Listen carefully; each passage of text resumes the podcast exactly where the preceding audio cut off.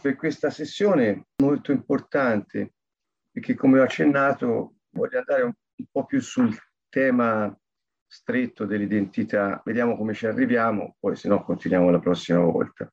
Il video che vi manderà Nike nel, nella, nella, chat mh, mm, è, a dire la verità, più riferito a alcune cose che abbiamo detto la volta scorsa sul sistema di riferimento. E ci sono degli accenni che rifarò anche stasera, per cui vi serve eh, come bagaglio un po' per inquadrare sempre al meglio questa materia com- complessa che stiamo affrontando non per tecnici, ecco, questo ci teniamo a ribadirlo, è informativo il, il percorso, eh, non è di formazione, è di informazione, quindi magari vi serve per eh, riuscire ad avere un, uno sguardo d'insieme un po' più eh, da vicino, più dettagliato, che però vi metta almeno curiosità, interesse, collegando temi psicologici e biblici, ci aiuta a capire diverse cose. E con questa intenzione inizio. Abbiamo esaminato gli stati dell'io la volta scorsa, ricordate l'io genitore, l'io adulto e l'io bambino, no? queste tre modalità o, o edizioni dell'io di esprimersi, di pensare e di sentire, mm, naturalmente producendo un sistema corrispondente di pensieri, sentimenti e comportamenti. E cioè abbiamo anche affrontato il tema del sistema di riferimento. Lo, lo riaccenno così, piccolo richiamo aiuta. Ogni stato dell'io è una manifestazione particolare della personalità che in quel momento si manifesta come un genitore e principalmente avendo incamerato le caratteristiche dei propri genitori biologici, rielaborandole poi ognuno a modo nostro, ma ci costruiamo un sistema di pensieri, di emozioni e di comportamenti tipici del nostro genitore. Poi l'adulto che serve orientarsi nella realtà, prende decisioni consapevoli, e fondate sull'oggettività di quel che ci circonda, e poi il bambino che è eh, la manifestazione della nostra personalità in base a quelle che erano le istanze di noi stessi quando eravamo bambini. Quindi, ripeto, non di un bambino teorico qualsiasi, ma proprio di noi, quindi di come pensavamo, sentivamo e ci comportavamo da bambini. L'insieme di tutti questi tre sistemi, se possiamo chiamarli, forma un sistema un po' di riferimento che una volta deciso e consolidato diventa un territorio familiare, la persona su cui muoversi e eh, fornisce una, un pattern, un percorso eh, di tipo copionale se possiamo dire, sul quale preferiamo muoverci perché siamo abituati a risolvere le questioni della vita in quel modo. Il copione, lo, l'ho già a volte anticipato, è diciamo, un piano di vita che noi stessi abbiamo ideato proprio per noi. Ciascuno ha scritto un po' il suo modo, la sua decisione di come vivere la propria vita è sempre rivedibile ed è sempre rivisto questo copione durante la vita, ma quando decidiamo di come vivere è all'incirca il meglio che possiamo scegliere in base alle situazioni che ci circondano. Quando poi decidiamo di cambiare è perché eh, siamo diventati, e questo lo dico io, non lo dicono altri, ma mh, mm, siamo diventati più consapevoli della nostra identità e del potenziale che abbiamo e quindi possiamo cambiare in qualsiasi momento noi lo vogliamo. Può essere più o meno difficile, questo non è che voglio semplificare, ma voglio solo dire che c'è lo spazio per il cambiamento. Non c'è niente di definitivo nella vita di una persona ehm, nel modo in cui affronta la vita. È una decisione personale ed è sempre rivedibile. È possibile che la persona pur avendo questi tre diversi stati dell'io, tre edizioni di sé, eh, mi piace usare questa frase che era usata da un mio eh, insegnante, mio maestro di analisi transazionale, che ripeto è una, un ramo della psicologia che ha offerto modello teorico della personalità e delle relazioni umane, soprattutto eh, molto interessante, che aiuta a capire, è un po' una guida alla psicologia dei rapporti umani, se possiamo dire. Quindi è importante per noi capire come rapportarci non solo a noi stessi, ma poi di conseguenza agli altri. Ecco, dicevo, ehm, queste tre edizioni del nostro sé non è sempre detto che siano attive separatamente l'una dall'altra. Eh, questa è un po' una novità rispetto a quello che ho detto l'altra volta. Mi spiego, mi spiego meglio. Non è che funziona uno stato dell'io alla volta. Molto spesso, non sempre quindi, ma, ma spesso, togliamo anche il molto, spesso è possibile che siano all'opera o, è, o attivati anche più stati dell'io contemporaneamente. E questo che vuol dire? È, è, un problema che è stato affrontato da molti studiosi di analisi transazionale, che è il modello teorico a cui mi, mi rifaccio, quindi come indirizzo, mm, in particolare Bern, che Bern, Eric Bern, che lo eh, iniziò negli anni 50 del secolo scorso.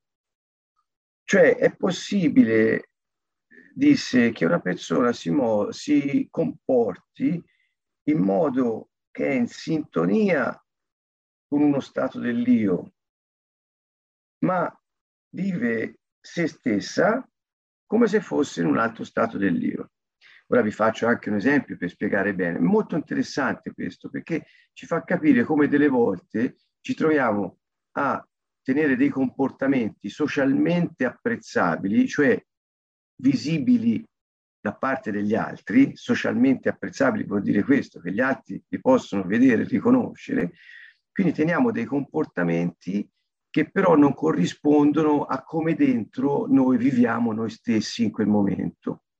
E quindi c'è una sintonia con il, con il livello sociale, ma diciamo a un livello interiore siamo da un'altra parte. Uso queste parole più semplici per far capire. Faccio un esempio che prendo da un testo di Ian Stewart e Van Joins, l'analisi transazionale. Immaginate che io sia al lavoro a esaminare con un collega un compito che ci è stato assegnato. Per i primi minuti di discussione ho tutta l'attenzione sul compito da svolgere. Se steste osservando i miei segnali comportamentali, giudichereste per certo che sono nell'adulto. Perché nell'adulto? Perché presta attenzione al lavoro da fare parla con chi deve parlare, esamina dati e, e altro. Poi scrive ancora l'autore, anche la mia esperienza interna è che sono nell'adulto, cioè reagisco al qui ed ora, scambio e valuto informazioni. Quindi stato dell'io adulto. Ma via via che la nostra discussione continua, comincio a sentirmi annoiato. Dentro di me dico, vorrei andarmene da qui. È una così bella giornata fuori, preferirei andare a fare una passeggiata all'aria aperta, ma non credo di poterlo fare. E quindi in questo momento, sebbene esternamente appaia attivo lo stato dell'io adulto, internamente il personaggio dell'esempio vive se stesso nello stato dell'io bambino, e cioè dentro si dice ma che ci sto a fare qui, mi sto annoiando, vorrei andare fuori a fare una passeggiata, tanto bello. E in questo modo dice il personaggio del, dell'esempio sta riproponendo quelle volte quando era a scuola in cui doveva starsene seduto in classe ad annoiarsi alla lezione e desiderava di poter andare fuori a giocare. Benché il personaggio si senta annoiato, continua a svolgere il suo lavoro, il suo compito. Se osservate il comportamento, dice, di questo personaggio, vedete che sto continuando a scambiare le informazioni. Quindi esteriormente mi sto ancora comportando da adulto, ma il mio comportamento non collima più con lo stato dell'io che sto vivendo. Cioè lui sta vivendo nel suo stato dell'io bambino, l'esperienza, ma fuori si comporta come se fosse un altro stato dell'io. E allora c'è questa distinzione a volte tra eh, il modo in cui ci comportiamo tecnicamente si dice che c'è un sé esecutivo, cioè uno stato dell'io investito dell'esecuzione del comportamento che corrisponde al sistema di riferimento, mm, ma dentro la persona vive quel momento, quell'esperienza in un altro stato dell'io. Quindi c'è una specie di, come si direbbe, di distinzione interna ed esterna, come se ci fosse un sé che ha il potere esecutivo, e cioè al di fuori si manifesta in un certo modo, e un sé interiore che vive su un altro piano. E, eh, Eric Berli chiamava il sé esecutivo, quello che si manifesta all'esterno, e il vero sé, quello che viveva la situazione internamente in un altro modo, da un altro stato dell'io. Quindi i comportamenti sono spesso dettati, e questo lo dico cercando di non mettervi nella storia, ma in una vostra storia, eh, e cioè dove vi siete forse sentiti così, state facendo qualcosa, ma dentro vivete come se foste su un altro piano nell'affrontare l'esperienza. Cioè, alle volte mi trovo in una situazione di incongruenza, cioè i miei comportamenti sono incongrui rispetto a come vivo me stesso dentro di me in quel momento, cioè mi comporto come non sono, o come non mi sento di essere in quel momento. Qualcuno potrebbe dire che si tratta di ipocrisia, perché dentro ti senti in un modo, ma fuori vuoi comportarti in un altro, per un qualsiasi motivo. Oppure si può usare la parola finzione, per non caricare i termini di eh, giudizio o valore, tecnicamente usiamo il termine incongruenza e cioè non è congruo l'uso di questi due stati dell'io contemporaneamente. Che vuol dire? Vuol dire che non si può giudicare eh, quello che una persona sta vivendo internamente in un certo momento dal comportamento esteriore che ha. Forse questo vi potrà essere utile non solo per voi stessi, ma anche per interagire con gli altri. Da alcuni segni puoi capire che sono attivi due stati dell'io. Per esempio, lo stato dell'io adulto dà l'idea, da come si comporta, che valuta, scambia, riceve informazioni e presta attenzione. Ma da cosa si può vedere che c'è un altro stato dell'io in realtà che è all'opera dentro e si vive la sua esperienza internamente, come se avesse trasferito l'esperienza del qui ed ora in uno stato dell'io diverso da quello esecutivo. Per esempio dal tono di voce, per esempio dallo sguardo, per esempio dalla mimica, e cioè da comportamenti non verbali che fanno trasparire qual è eh, la posizione della persona nel suo vero sé e non nel sé esecutivo. Dunque, che sto dicendo? Sto dicendo che le persone da una parte spostano il modo di manifestarsi esternamente da uno stato dell'io all'altro in base alla situazione che stanno vivendo in relazione al loro copione di vita, alle loro posizioni esistenziali e come dirò dopo alle spinte o alle proibizioni che hanno addosso. Altre volte invece sono attivi anche due stati dell'io contemporaneamente. Siccome noi qui parliamo principalmente di identità, il tema del percorso è l'autoconsapevolezza della nostra identità, se voi vi mettete in una storia dove avete sperimentato qualcosa del genere, che direste della vostra identità? Chi è il vero sé che potete sperimentare eh, durante la vostra vita nelle situazioni ordinarie di tutti i giorni? Ve lo dico questo per aiutarvi a rifletterci sopra, perché spesso ci passa un po' dall'attenzione e non ce ne rendiamo proprio, proprio conto. Questo ci aiuta, tenetelo lì, questo argomento, come un appunto da riprendere dopo quando parleremo ancora di più di identità. Due parole, due parole su quello che è un'altra situazione che si può verificare nella attività degli stati dell'io.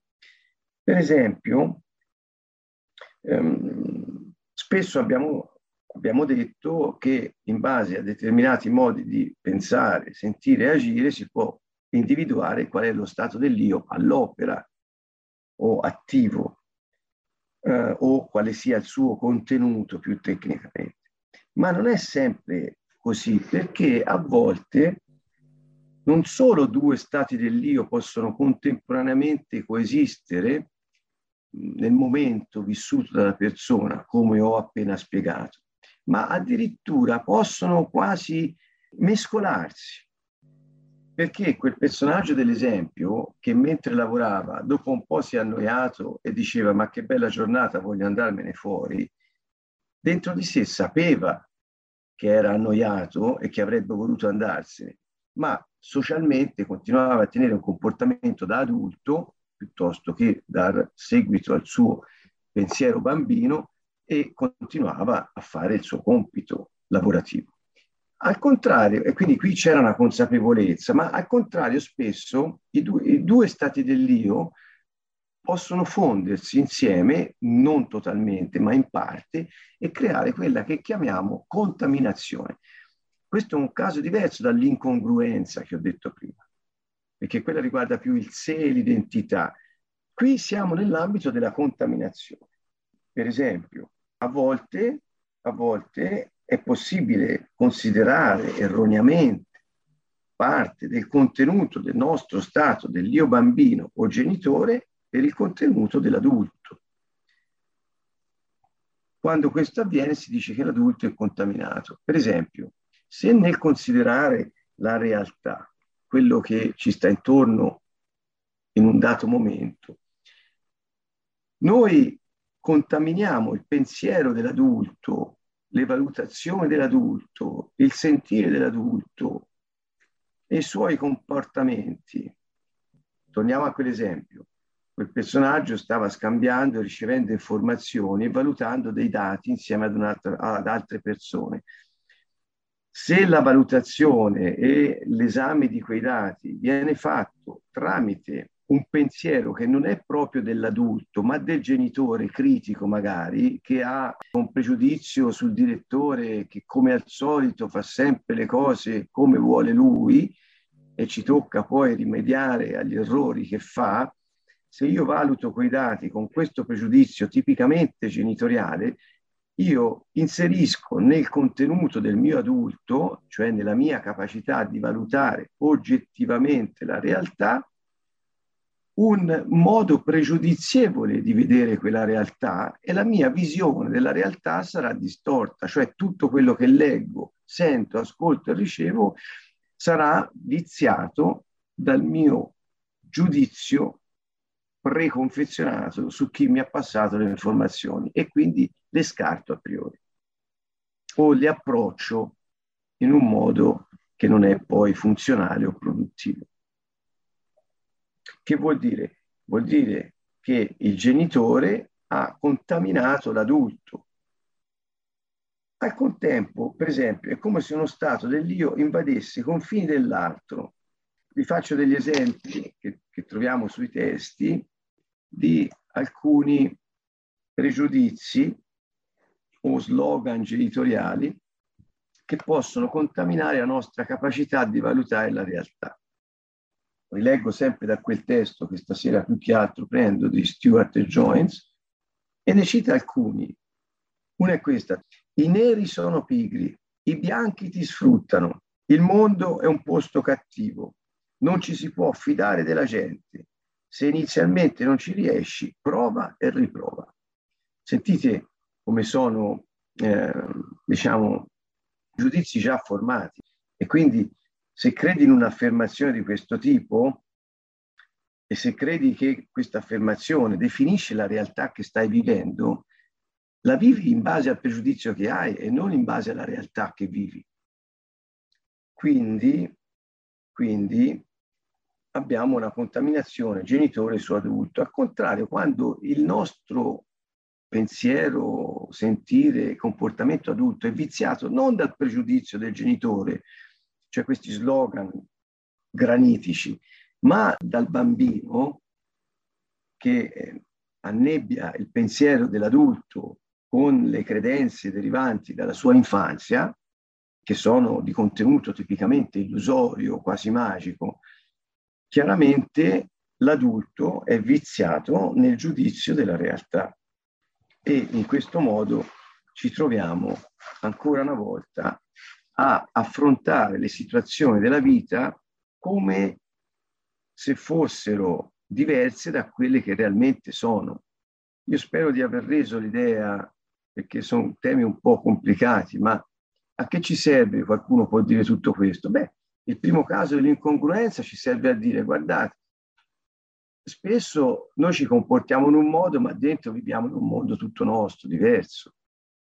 E il secondo ci porta a dire che spesso pensiamo che quel che vediamo e quello che valutiamo e decidiamo è, è reale, mentre non lo è affatto, perché è viziato o dai nostri slogan genitoriali o dalle nostre credenze infantili. Esempio di un, eh, una credenza che deriva da una contaminazione del bambino. Vi leggo alcune eh, che Bern chiamata, chiamava idee fisse. idee fisse. Esempi comuni di molti autori, io non sono bravo a leggere o non sono bravo in aritmetica, non sono bravo nelle lingue, oppure io non piaccio agli altri, oppure c'è qualcosa che non va in me, oppure sono nato grasso, oppure non riesco a smettere di fumare. Sentite che non, non sono tanto dei pregiudizi su quello che ci avviene intorno, come nel caso dei genitori, ma sono delle credenze più che altro su noi stessi. A volte, a volte queste idee sono anche bizzarre, queste idee fisse del bambino, per esempio, posso uccidere gli altri solo se mi vedono. Oppure, molto comune che io ho ritrovato anche nella mia pratica di counseling, se muoio la mamma mi vorrà bene. Oppure c'è gente che cerca di uccidermi con i raggi cosmici. Eh, questo si capisce benissimo di cosa si sta parlando. Ora, a volte le persone, e molto probabilmente sia io che voi, Viviamo spesso queste contaminazioni, sono frequenti, ma non solo una, cioè l'adulto non è sempre contaminato solo dal genitore, ma addirittura può essere contaminato dal bambino e dal genitore contemporaneamente. Per esempio, si parla di doppia cont- contaminazione, cioè quando insieme al pregiudizio del genitore abbiniamo una credenza infantile e scambia questi due, pregiudizio e illusione bambina, le scambia per la realtà. E quindi il giudizio dell'adulto e il suo comportamento è totalmente fuorviato. Ecco perché alle volte noi ci sembra di, mettiamo le virgolette, aver ragione o di aver valutato bene, aver giudicato bene le situazioni, eccetera, ma siamo andati soltanto dietro alle nostre contaminazioni. Per esempio, in un caso di doppia contaminazione. Il genitore dice non ci si può fidare della gente, il bambino si dice non posso mai fidarmi di nessuno. Senti, questa è una doppia contaminazione. Il genitore riguarda gli altri. Sentite? Non ci si può fidare della gente. Il bambino dice non mi posso fidare di nessuno. Oppure, ancora doppia contaminazione, i bambini bisogna vederli e non sentirli genitore. E lo stato dell'io bambino contemporaneamente dice per vivere bene nel mondo devo starmene tranquillo. Perché se il genitore pensa che i bambini è meglio vederli e non sentirli, è meglio che io stia zitto, così non creo problemi. E se dentro cominciano a muoversi queste dinamiche, chiaramente la realtà che abbiamo davanti la viviamo in un modo falsato. Il lavoro del counseling fondamentalmente consiste nel decontaminare li, li, lo stato dell'io adulto. Questo è il lavoro principale di un counselor, e cioè questo, quando le persone chiedono aiuto ad un counselor, questi ha il compito fondamentale di aiutare la persona a decontaminare il, il suo stato dell'io e dai pregiudizi genitoriali e dalle illusioni dello stato dell'io bambino, di modo che possano riuscire a vedere le situazioni della loro vita così come realmente si presentano e non come le avrebbero risolte i loro genitori o come avrebbero voluto fare da bambini in base al copione che poi hanno messo in piedi. Il terzo caso non è quello dell'incongruenza, non è quello della contaminazione, ma è quello dell'esclusione. E cioè a volte le persone escludono uno stato dell'io. Cioè non è che ci sono dei confini un po' lassi, cioè permeabili, confini poco resistenti, per cui uno stato dell'io invade l'altro, contaminandolo. No, ci sono delle persone che escludono un loro stato di Per esempio, alcune escludono il genitore e se escludi il genitore, lo stato dell'io genitore, rischi di agire senza nessuna regola pronta all'uso riguardo al mondo, ma in ogni occasione crei regole nuove. Quindi non hai un set di regole che con l'esperienza della tua vita e quello che hai ricevuto dai tuoi genitori, dalla tua famiglia, dal tuo, dalla tua comunità in cui vivi, dalla nazione in cui sei messo, insomma tutto quello che riesce a formare il contenuto del tuo stato dell'io genitore, eh, è come se tu non ce l'avessi. E quando ti trovi a dover affrontare una situazione della vita, non hai regole tue a cui rifarti, per cui ne inventi sempre di nuove. Quindi, per esempio, una persona di questo genere è molto brava eh, nel, nel, nell'usare l'intuito che è più del bambino per capire quello che avviene intorno. E quindi scrive Stewart, il cui testo eh, sto utilizzando, sta, dice che siccome sono molto intuitive queste persone, perché hanno escluso il genitore, queste persone sono spesso dei volponi possono essere dei politici di razza, dei manager di successo, come dei capi mafia. Ecco, traggono queste considerazioni perché vanno a intuito, non perché hanno delle regole funzionali che li possano guidare nell'affrontare la realtà della vita. Se si esclude lo stato dell'io adulto, è come se disattivassimo la nostra capacità di valutare la realtà la persona finisce per astrarsi un po' dalla realtà e vivere nel suo dialogo interno tra genitore e bambino. E le azioni, le emozioni, i pensieri che ne risultano rispecchiano questa costante lotta tra genitore e bambino interiore, l'adulto è fuori uso.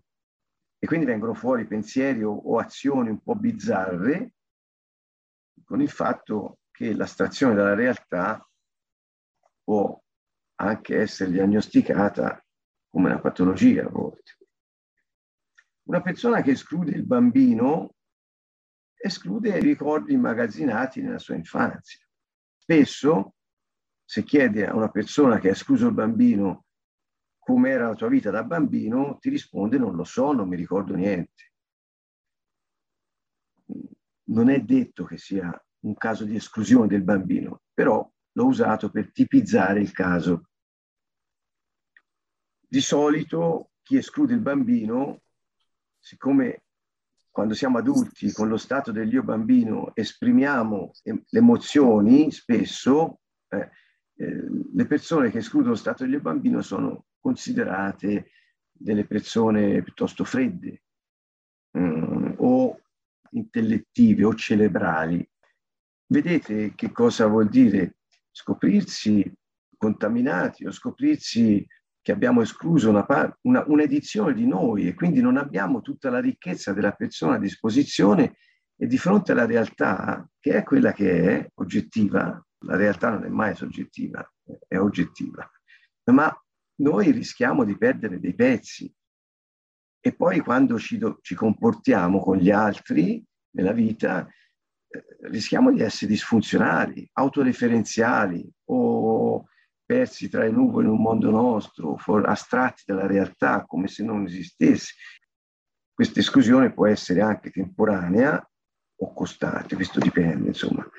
Queste sono un po' le cose che volevo dirvi sul, sugli stati dell'io, che ci aiutano a capire quanto importante sia eh, riuscire ad avere un, comport- un contenuto funzionale del genitore, del bambino e dell'adulto e quanto sia importante avere i confini ben definiti dei tre stati dell'io e sapere dentro noi stessi quando stiamo sconfinando e ci stiamo contaminando.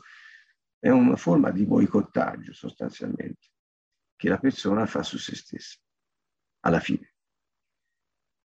L'importante è capire come stiamo vivendo oggi e cosa possiamo fare per cambiare e vivere domani in un modo funzionale. Ora passiamo non solo alla manifestazione degli stati dell'io, ma a vedere come dentro di noi un po' ci costruiamo questo copione. Ci sono delle situazioni in cui possiamo vedere all'opera nella nostra vita delle spinte a comportarsi in un certo modo. Questo ha a che fare con quella che si chiama matrice del copione, e cioè gli input genitoriali dei genitori o delle persone di, di accudimento, non dello stato degli io genitori, che hanno dato degli input al bambino e quindi lo hanno messo in condizioni di eh, sentire nel genitore delle spinte a fare qualcosa, ad agire in un certo modo, quasi come se tu dovessi obbedire a un ordine.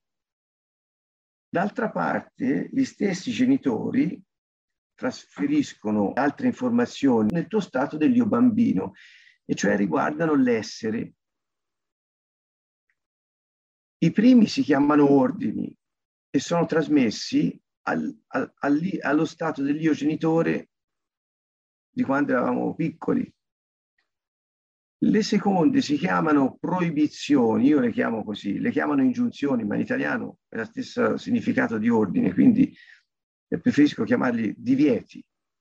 Nel, nello stato dell'io genitore, i due, i due, il padre e la madre, è come se trasmettessero verbalmente, verbalmente degli ordini, per cui diventano per lo stato dell'io genitore del bambino degli ordini suoi che si dà a se stesso, perché li ha incamerati dai propri genitori e diventano ordini su cosa fare, sul fare.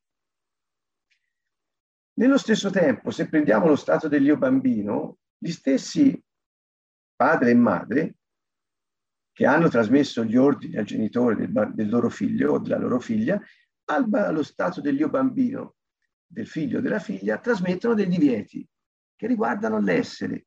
Vi ricordate quando prima vi ho parlato degli stati dell'io e delle contaminazioni eh, che il genitore aveva dei pregiudizi che riguardavano un po' sempre gli altri, la vita, il mondo, gli altri, anche se stessi, va bene, ora non ci sono entrato in quello, ma è possibile. Mentre il bambino ha sempre questa eh, risoluzione un po' autoreferenziale, cioè va sull'essere di se stesso. Eh, e così perché? Perché ci sono queste, queste in, non interferenze, queste trasmissioni di informazioni che iniziano, mettono in moto un certo meccanismo di produzione del copione. E quindi dentro di noi abbiamo degli ordini e quindi noi siamo spinti a fare in quel modo perché è un ordine e ci sembra normale, naturale e poi noi stessi li daremo ad altri molto probabilmente e nello stato dell'io bambino abbiamo dei divieti che riguardano l'essere.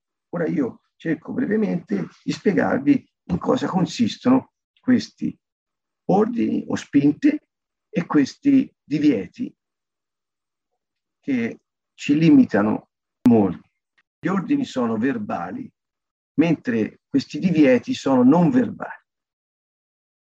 E cioè il, il, da piccoli li apprendiamo come se ci fossero cuciti addosso sulla nostra identità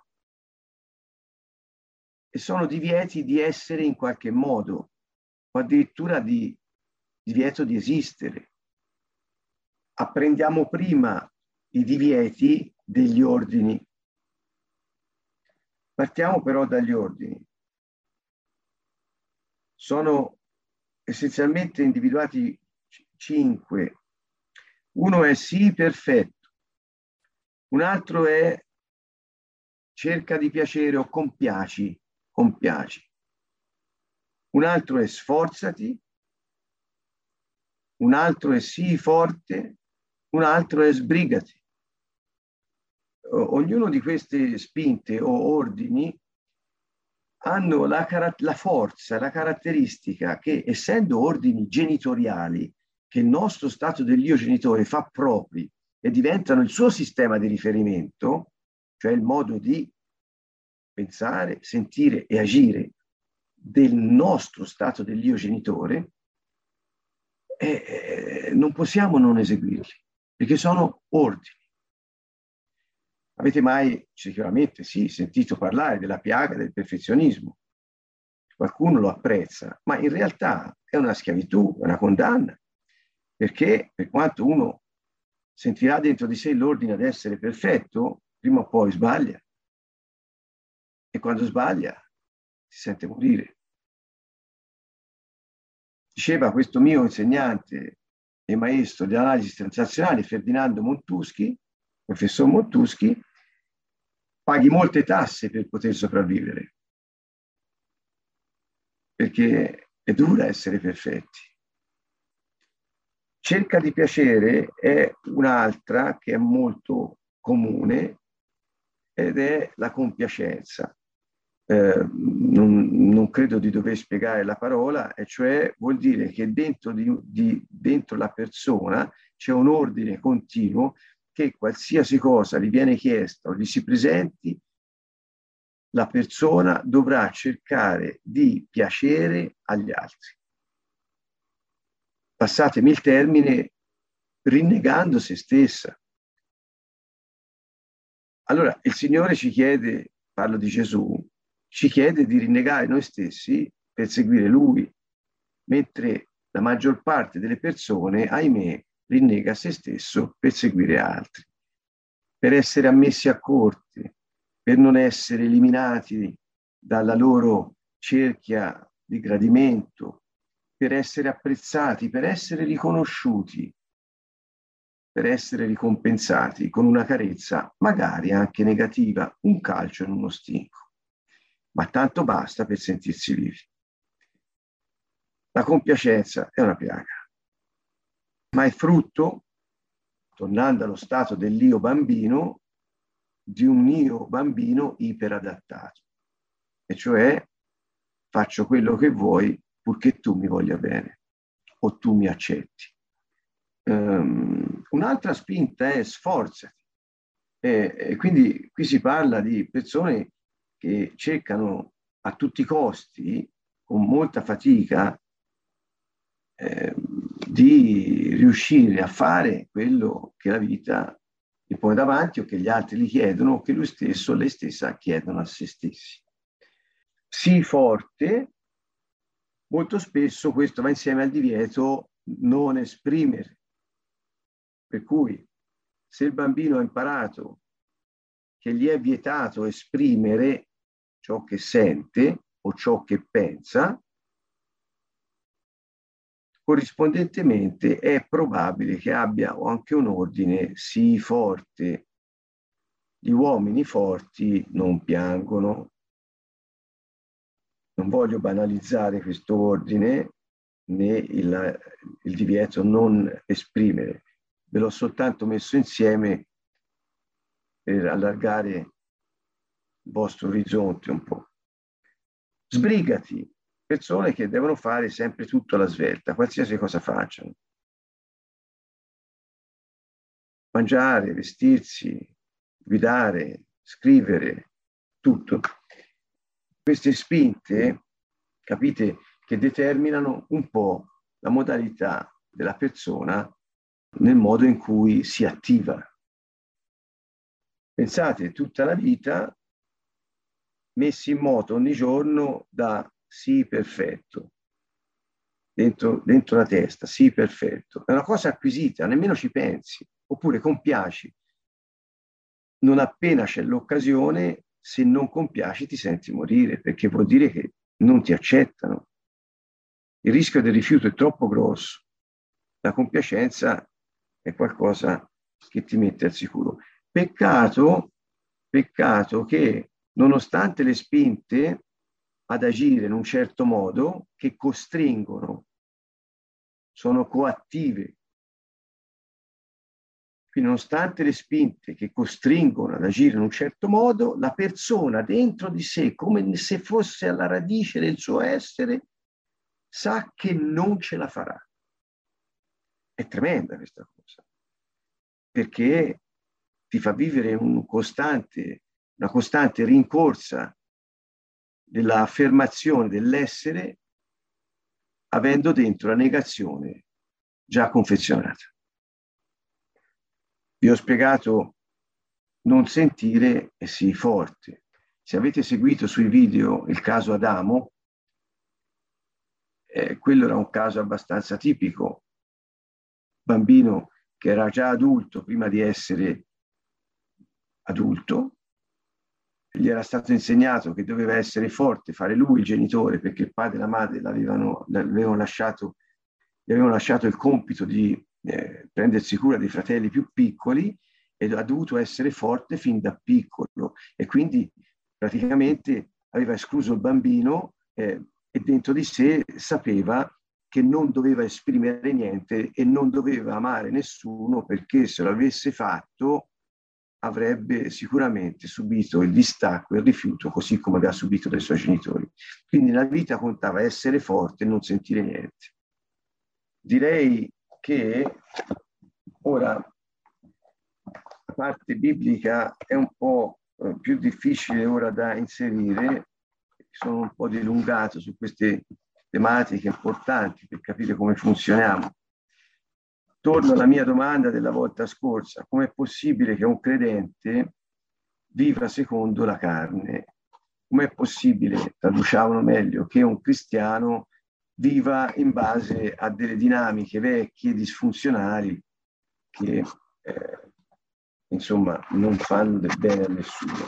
Scusate, mi chiedono, non ho citato eh, i vari divieti, Ve le elenco, va bene, non commentandole perché non abbiamo il tempo. Vi leggo alc- alcuni divieti. Il più grave, che poi per alcuni studiosi li raccoglie un po' tutti, questi divieti, è non esistere.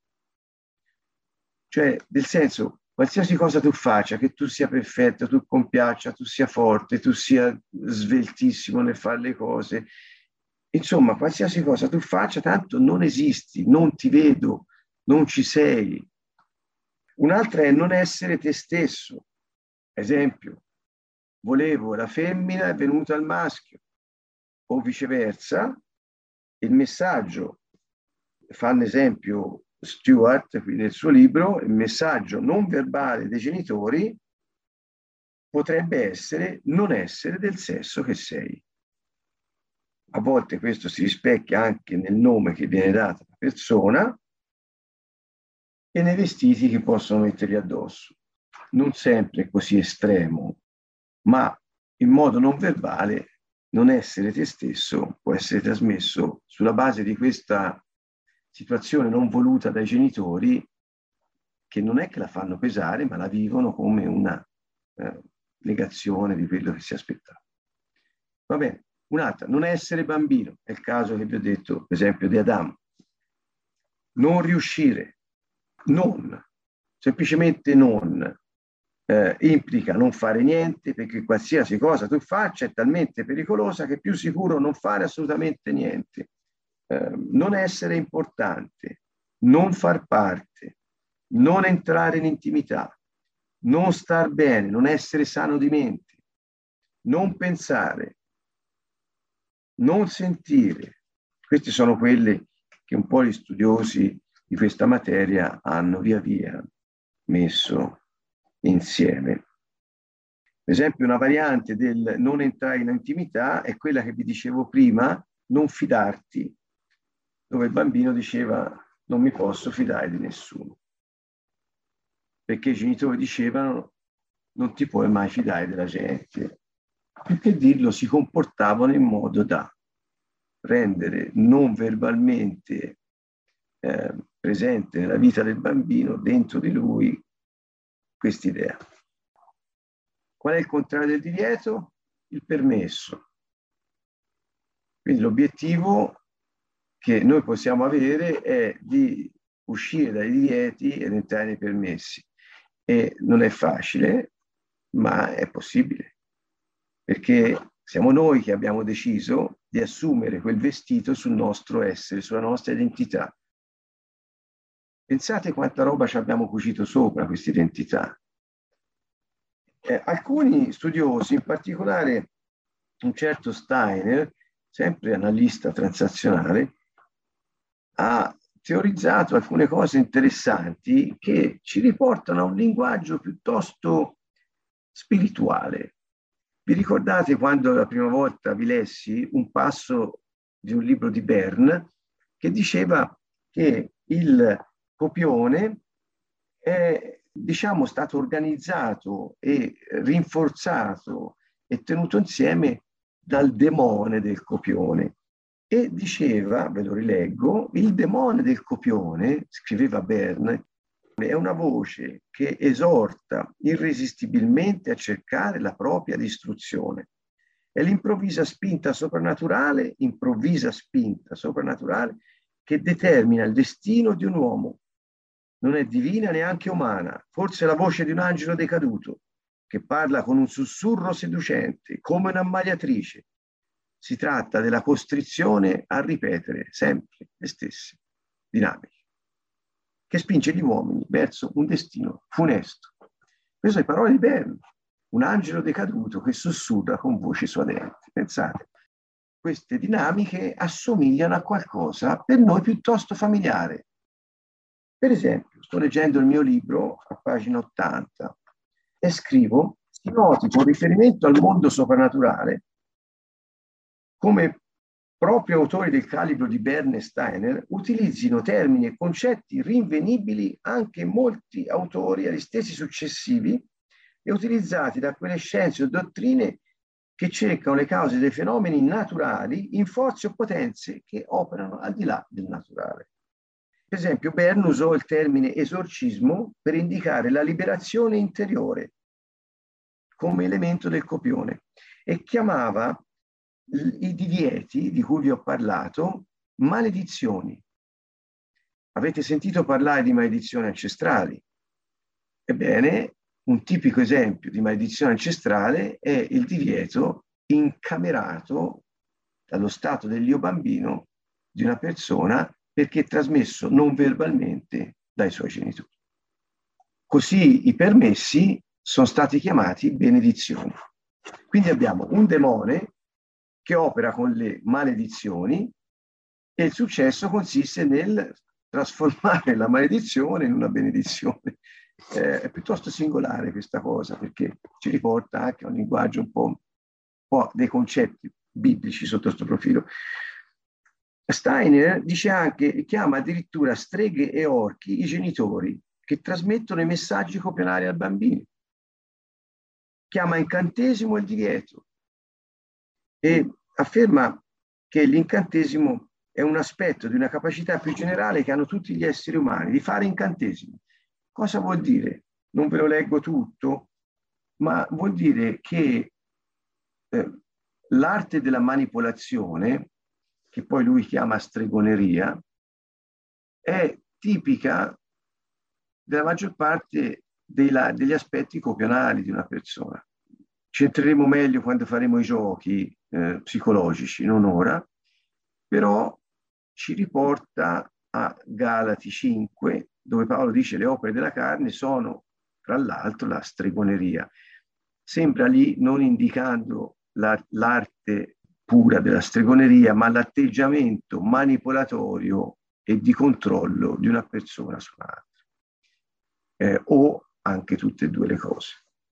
Per esempio, la stregoneria, dice Steiner, è il mezzo che serve agli esseri umani per togliere potere agli altri esseri umani.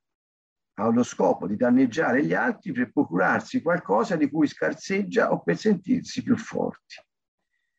Ci sono anche altri termini che vengono usati, evito di, di approfondire ulteriormente. Ma il punto di arrivo è che se vi parlo di queste cose è perché addirittura studiosi che non avevano l'intenzione che abbiamo noi di riscontrare poi nella Bibbia cosa sta succedendo nella vita mia o vostra di una persona e la via d'uscita che come al solito si chiama Gesù.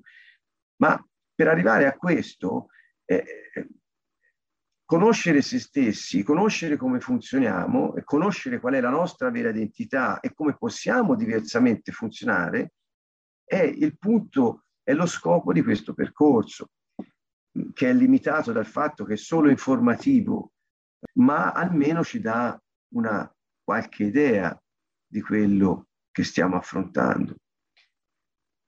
Un ultimo accenno lo voglio fare a quella che è la forza che abbiamo dentro.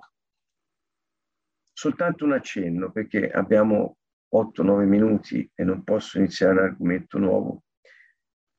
Ma nello sviluppo di queste teorie, anche interessanti, per certi aspetti apparentemente semplici, abbastanza intuitive, per quanto molto complesse, hanno iniziato a domandarsi a un certo punto, ma cos'è che dà la forza a una persona a questi stati dell'io di mettersi in moto, cos'è che mette dentro la persona quella forza di eseguire alla perfezione un ordine così coattivo come compiaci? Qual è quella forza che ti spinge a tentare di riuscire laddove sai che comunque il tuo essere è bollato da una maledizione ancestrale e non uscirai da quella gabbia? Si sono, si sono fatti questa domanda e naturalmente non avendo la, l'apertura eh, che abbiamo noi, e cioè la possibilità di nascere di nuovo, di avere una nuova natura, una nuova vita e quindi riprendere l'identità che Dio aveva da sempre pensato per noi, si fanno queste domande e finiscono per dire che c'è una forza spirituale che mette in moto tutte queste parti o componenti o funzioni dell'anima che si comportano in modo disfunzionale però. Perché? Perché non è lo Spirito Santo la fonte di tutto questo. Io arrivo un po' a una conclusione ora per lasciarvi con questa apertura, ma è lo spirito della persona che in qualche modo dà la forza, l'energia la chiamano, la carica ai vari stati dell'io e alla persona stessa nel vivere quel suo copione fino in fondo, anche rischiando di farsi molto del male. Questo ci fa vedere due cose da una parte che senza Dio l'anima è in balia totale della carne, in balia totale di quello che accade fuori di noi, che ci condiziona, ci programma e ci costringe.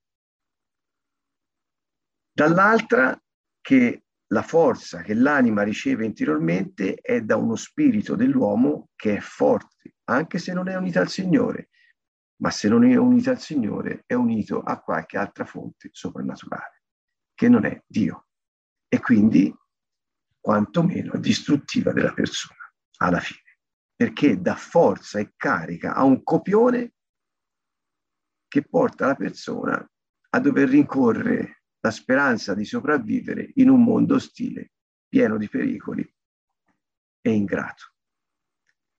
Per questo il Signore ci ha fatto sapere che occorre che rinnoviamo la nostra mente dopo che siamo nati di nuovo, perché quando nel nostro spirito si accende il motore di Dio e la natura nostra non è più quella di prima, esterna, carnale, nel corpo, ma è interiore, è la natura divina di cui siamo diventati compartecipi, possiamo ricevere quella vita nuova che è la vita di risurrezione, che ha vinto ogni non, ha vinto ogni divieto, ha vinto ogni pericolo, ha vinto ogni costrizione, ha vinto la morte. Per cui, avendo in noi la natura di Dio e avendo la vita di risurrezione, noi riacquistiamo quell'immagine che non solo nel nostro spirito, ma eh, vuole espandersi, come dicevo la volta scorsa, su tutta l'anima, cioè il nostro modo di pensare, di sentire, di, di, di comportarsi, di decidere soprattutto, la volontà. Il nostro viaggio con lo Spirito Santo è un viaggio dove siamo chiamati a riscoprire chi siamo per Dio, e cioè realmente, e come possiamo funzionare se ci lasciamo trasformare dalla sua azione di gloria in gloria, come scrive l'Apostolo Paolo, per opera dello Spirito Santo. È, un, è un'apertura meravigliosa che ovviamente soltanto noi abbiamo perché c'è solo un unico vero Dio e mi dispiace che molti non possono capire o accettare questa soluzione della vita dell'uomo sulla terra, che noi sappiamo essere l'unica possibile. Quindi dove sta il problema? Chiudo perché l'ora è già arrivata. Il problema sta nel resistere all'azione di Dio dentro di noi, non lasciarsi trasformare ma continuare a vivere secondo quei pregiudizi, secondo quelle illusioni, secondo quelle spinte, in base a quei divieti e vivere una vita grama avendo già la vita eterna in noi.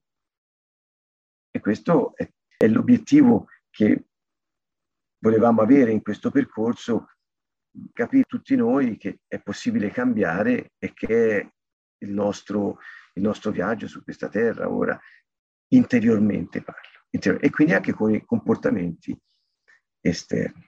Approfondiremo questi argomenti anche attraverso i passi biblici che avevo presentato, ma non abbiamo fatto in tempo stasera. Penso che però sia stato utile aver fatto quello che abbiamo fatto. Oltre al video che vi metteremo nella chat, tra le, al- tra le altre cose prendete Romani da 7, da 14 a 25, eh, perché è la mia conclusione quella cioè Paolo dice, io voglio fare il bene, ma faccio il male. Ma com'è, cos- com'è possibile? È quello che vi stavo dicendo prima. E alla fine conclude dicendo, ho capito, non sono io che lo faccio il male, ma il peccato che abita in me. E cioè, quando seguo la carne e la, e la vita corrotta, non posso fare altro che fare il male. E quindi seguire anche quelle dinamiche perché sono autodistruttive. Quando invece io lascio che la legge dello spirito vinca la legge del peccato e della morte, sono me stesso e vivo libero dalla condanna in unione al Signore Gesù Cristo. Questa è la conclusione di Romani 7, Romani 8. Potete rifletterci eh, considerando la profondità di questo passo riguardo a quello che stiamo dicendo, l'identità. Oppure, se, se volete anche un altro, così almeno avete un po' più di materiale, prendete Galati 2.20. Sono stato crocifisso con il Messia, non sono più io che vivo, ma il Messia vive in me. Eh, la vita che ora vivo nel corpo la vivo unito alla fedeltà che ho verso il figlio di Dio, che mi ha amato, ha dato se stesso per me. La traduzione un po' libera, leggendo dal greco. Ma che vuol dire? Vuol dire che ho un'altra vita e non è più quella vita corrotta di Adamo, ma una vita nuova, cioè Gesù Cristo stesso, che sappiamo è diventato la nostra vita. C'è materiale per riflettere su come superare queste difficoltà che possiamo avere, sia di vita in generale, sia soprattutto relazionale, perché questo poi è un riflesso enorme nelle relazioni eh, tra le persone.